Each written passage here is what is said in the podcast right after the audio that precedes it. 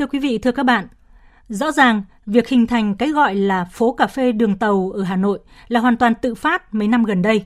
Chẳng những vi phạm pháp luật về an toàn giao thông mà còn ảnh hưởng đến an toàn chạy tàu, đe dọa trực tiếp đến tính mạng, tài sản của người dân và du khách khi tham gia các hoạt động trên đoạn đường sắt xuyên qua năm phường thuộc diện đông dân bậc nhất thủ đô này. Dẹp bỏ cà phê đường tàu là việc cần làm. Bình luận của phóng viên Vân Thiêng với nhan đề Xóa bỏ cà phê đường tàu là tuân thủ pháp luật. Mời quý vị và các bạn cùng nghe. Theo quy định, hành lang an toàn đường sắt là 3 mét, nhưng tại khu vực này, nhà dân hầu hết chỉ cách mép dây ngoài cùng sấp xỉ 2 mét. Đành rằng sự vi phạm này là tồn tại mang tính lịch sử.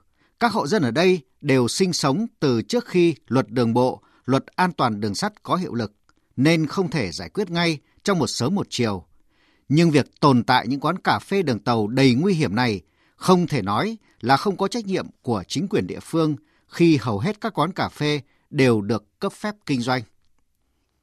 Những người muốn giữ cà phê đường tàu thường lập luận rằng đó là sản phẩm du lịch độc đáo của Hà Nội.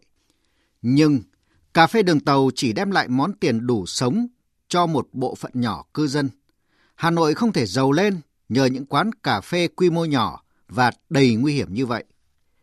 Hình ảnh du lịch của thủ đô cũng không thể là kết quả được làm nên từ những bức ảnh cảm giác mạnh của những người thích sống ảo và coi thường tính mạng. Dù những bức ảnh có độc đáo cỡ nào, đó cũng không phải là trải nghiệm văn hóa, vì văn hóa phải đi liền với cái đẹp, mang giá trị đúng đắn.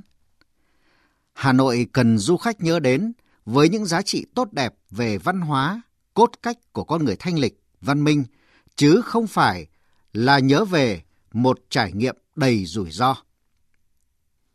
Đất trăng dây, cây cắm xào, hành lang an toàn chạy tàu theo luật định không thể là nơi kinh doanh, lại càng không thể là điểm vui chơi của du khách.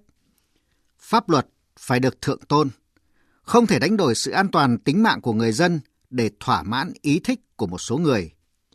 Nguy hiểm hơn, đó còn là sự lan truyền quan niệm sai lệch các giá trị về lối sống, về những trào lưu sống ảo có hại cho cộng đồng, cổ vũ hành vi coi thường pháp luật trong xã hội.